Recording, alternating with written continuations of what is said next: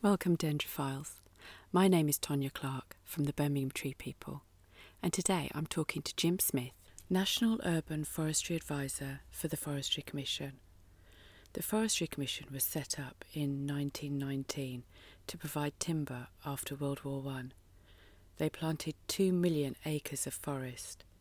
Now the remit's been broadened to cover research, recreation, and biodiversity. Hi, Jim. When did the Forestry Commission become interested in urban trees and why? Well, it's um, really the Forestry Commission has been interested for quite a while now in, in the urban context and urban trees. And I suppose the first time we got heavily involved was um, when the community forests were set up in the, the early 90s, late 80s, early 90s.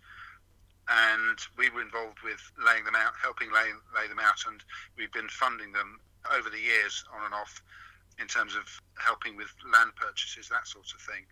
The ones I'm thinking of really are the ones sites like the Mersey Forest, Thames Chase uh, in northeast London, those sorts of areas. So the FC's been involved for, for, quite some time, and obviously now we've got the Northern Forest as well, which is um, burgeoning at the moment, and there's quite a big effort going into that to make sure that that's um, a great success for the future. So, why did the Forestry Commission want to set up community forests? It wasn't the Forest Commission; it was government policy then. So we as a government department, we're a non-ministerial government department. We actually follow government policy. and We're part of the DEFRA. The Forest Commission is part of the DEFRA family, and we kind of implement it. We're the uh, the people who implement that government policy. And so the government had decided what was that to meet kind of canopy coverage targets. Um, in terms of the community forest, it was just to get better engagement for people in, in towns and cities, so that um, and a lot of those community forests were located at the edges of large urban conurbations places like, as I've mentioned, Liverpool, Manchester, the north east, and also around London as well. Quite a few of them there now. So. And do you think it's worked? Do you think it did help engage people from the cities? absolutely, yes, because um, they, have been, uh, you know, initially there was some, and there always is when you're moving into an area and, and converting what would have been either derelict land or underused farmland into into woodland, uh, there's usually uh, has been some resistance. And the example I would use is um, Jeskyns Farm in northeast London, where there was some local resistance to that because they, people didn't understand what the objectives were. But once you get into the community and start engaging with them and telling them what you're after doing, then they realise the idea is to provide a really important resource for people who are who don't have that near, nearby where they live, they can, they, if it's particularly if it's within walking distance or a short a short vehicle ride or a bus ride, they can get out and really enjoy the, the countryside. And that's why they're located on the edges of towns. And are there plans for more community forests? Well, the Northern Forest is the latest iteration of that, yes. It's something that's um, been funded by government. In the longer term, I think, don't want to speak out of turn here, but there are some, some moves ahead for greater investment in, in the Northern Forest.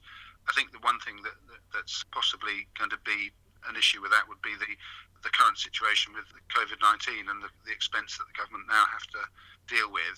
And that's obviously going to be that everyone will have to look really closely at what they were planning to do for the future. But the current government certainly heavily committed to community forests, yes. Last year, that was 2019, there was a lot of talk at the election, wasn't there, about planting trees? So has that helped? Have, have you has your budgets been increased because of that? Well, it certainly it certainly seemed to be every time you turn the page of a newspaper there was um, another target, wasn't there, in terms of manifesto commitments? But there are a number of significant manifesto commitments currently now that the government is putting in place delivery mechanisms for. So I wouldn't say budgets have been increased, but funding has been made available for the Urban Tree Challenge Fund for additional planting in and around towns and cities. Uh, we've got the Northern Forest is being funded as well. Um, so it's in terms of, um, shall we say, comparing this with say a few years ago, it really does look like uh, urban trees have moved up the uh, the national agenda, and funding has been uh, identified to assist with that, with tree planting, and also we shouldn't forget tree management in terms of in the context of community forests, you have to keep them going. You have to look look after them and make sure that they they're managed well, as you do with urban trees, generally speaking. Because obviously there's lots of stakeholders involved, and you mentioned that there's been contentious tree plantings previously.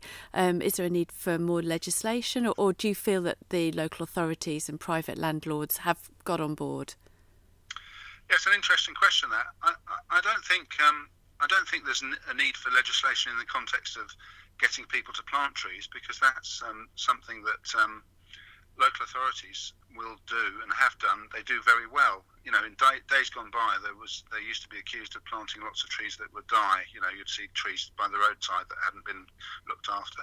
But most local authorities now, and most tree planting now, is very well cared for, and it succeeds and establishes well.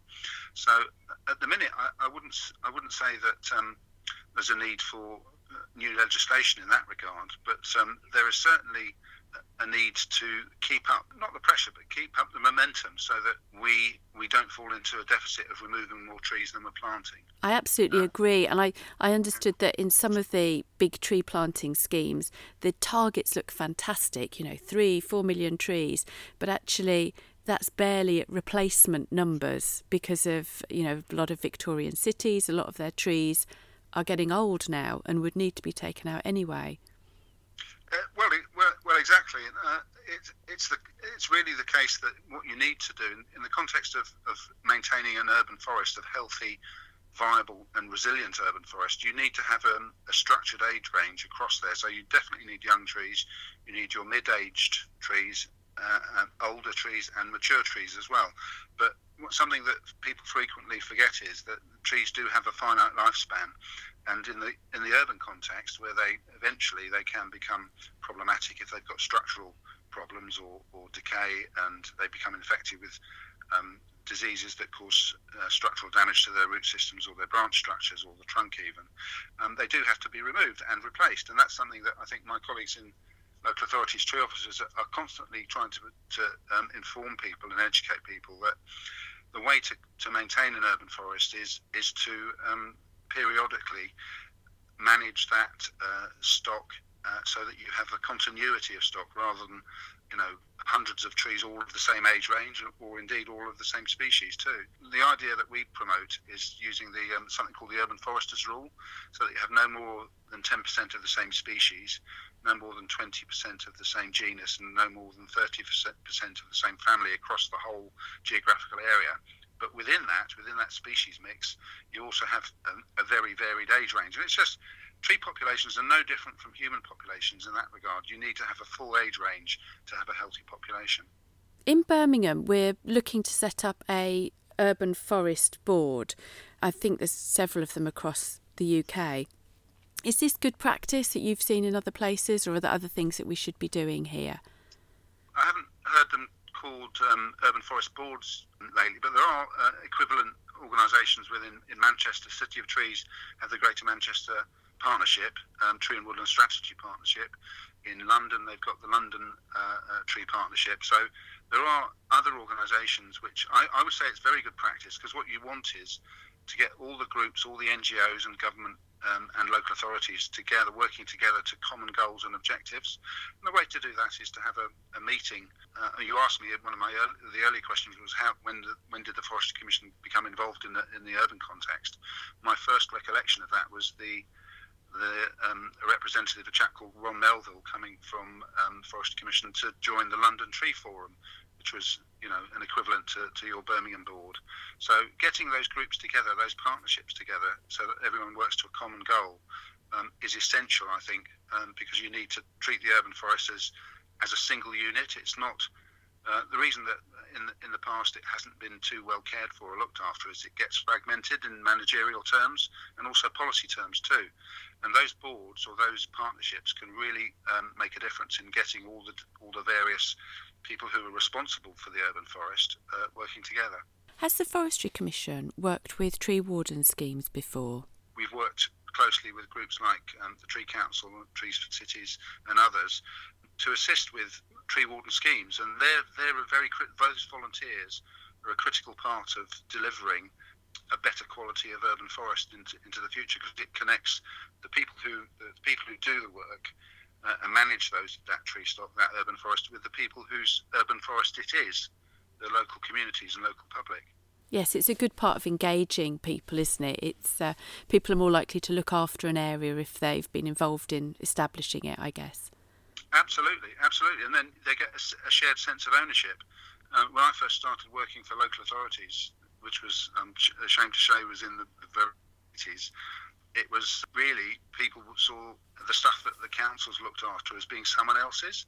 And I think the culture shift you need to uh, engender and inculcate is that actually this is your urban forest and we're doing it for you to look after uh, it, so for your future and your children's future. And that, that culture shift um, creates quite a strong synergy with people um, caring about that resource more than perhaps they did, you know, three decades ago. I understand there's going to be a Midlands forest, or there's I think there's is it Heart of England and joining yes, various bits. That. Yeah. Yeah. So has the Forestry Commission been involved in that? Well, I, I, don't know if we've been involved with it specifically, but um, certainly our local area teams would be um, willing to help where we can.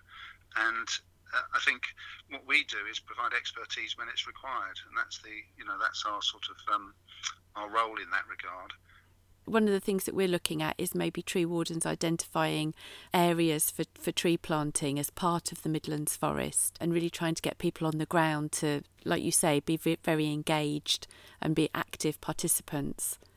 Yeah, I mean the tree wardens will they'll be the people who know their local areas best and they will know they might even know the landowner well and be able to persuade the landowner um, that this this would be a good thing to do. One of the challenges of setting up new community forests is persuading the landowner that it's worthwhile doing.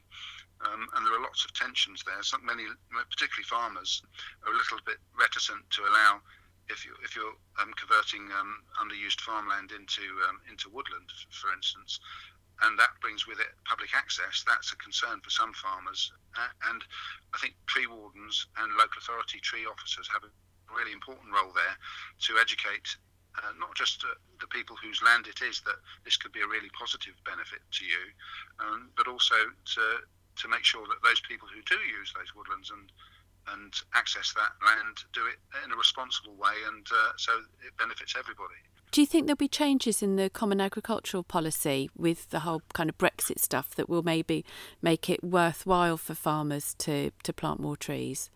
Uh, well, that's that's way above my, my pay grade. Um, CAP is being replaced by um, something called ELMS, which is Environmental Land Management, uh, and that's being there's a consultation on that at the moment. But I think I think, and that's really changing. Uh, uh if I if I remember correctly, the CAP was all about subsidising farmers for producing stuff, um, whereas the environmental land management is about ensuring that farmers receive funding where they do the right thing by the environment on their land. So that's an important, really important step forward, I think, and something that's going to be, you know, in 20 years' time, we'll, we will recognise as being a, um, an important shift away from subsidising farmers for producing food to funding farmers to produce better outcomes for the environment on their land. It'll be interesting to see how the ELM impacts on the growth of community forests. I understand that forest research is also part of the Forestry Commission and the tree wardens have been happily plugging away at the latest piece of citizen science produced by the forest research team, um, and it's all about canopy coverage. The lead person, I believe, is Dr. Kieron Doick. Kieron reports to our Urban Forest and Advisory Committee network. Uh, so we've been heavily involved with that. Uh, that's a really important piece of work and something that's going to set the tone for the future in terms of how local authorities should we say, man, not just manage their, their urban forests, but how they grow them uh, and improve them so that canopy cover is increased. So, something that, that I always, I'm always keen to let people know is that if, if you go to any city, the, the nicest parts of the city are the ones with the most canopy cover, generally speaking, uh, and that's where the, you know, where you really get a sense of being in a really attractive place to live, and that's something that people love and, and want.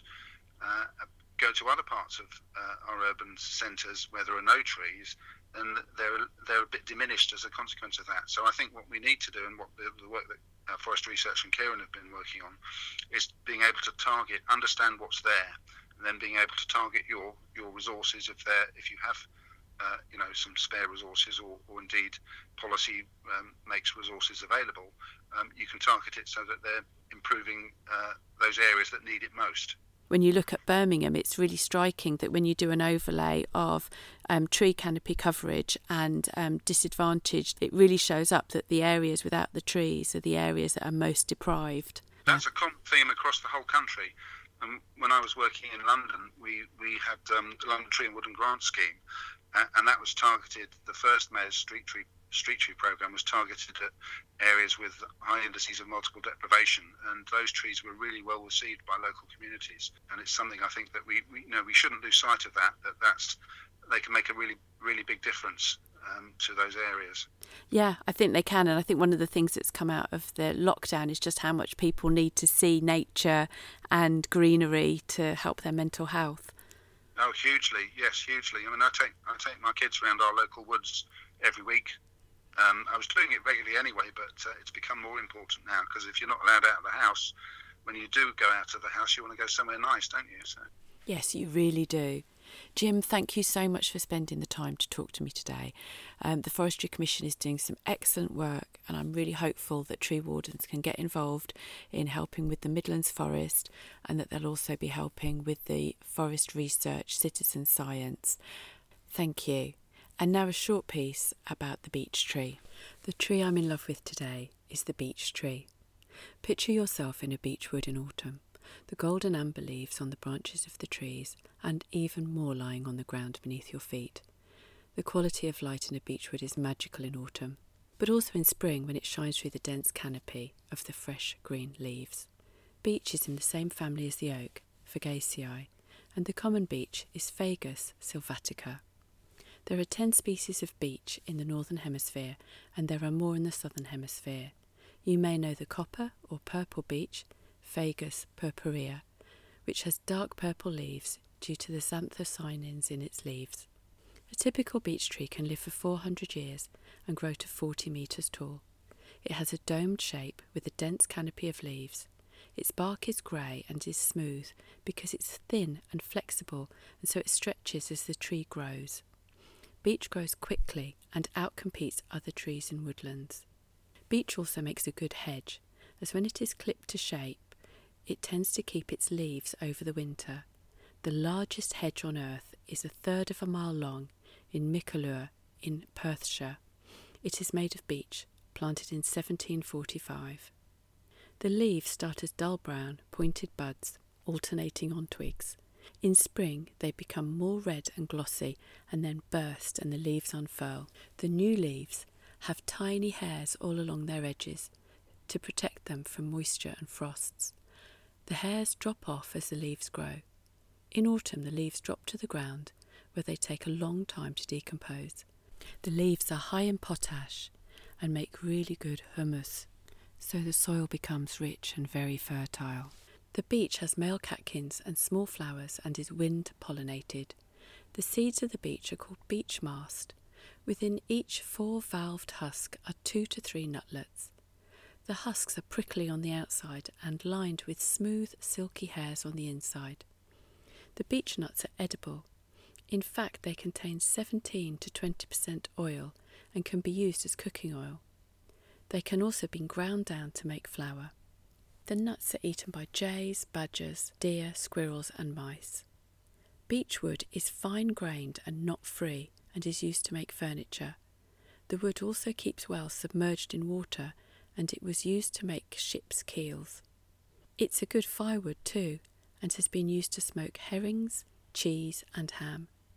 Shavings of wood have been used as finings in wine and in lager production to help the yeast circulate. Centuries ago, slates of beech wood were used for writing across Europe, and the name beech comes from the early English bock, meaning book. In Swedish, bock means both book and beech tree. The beech is often known as the mother of the forest, maybe because of the rich, fertile soil that its leaves produce when they decompose.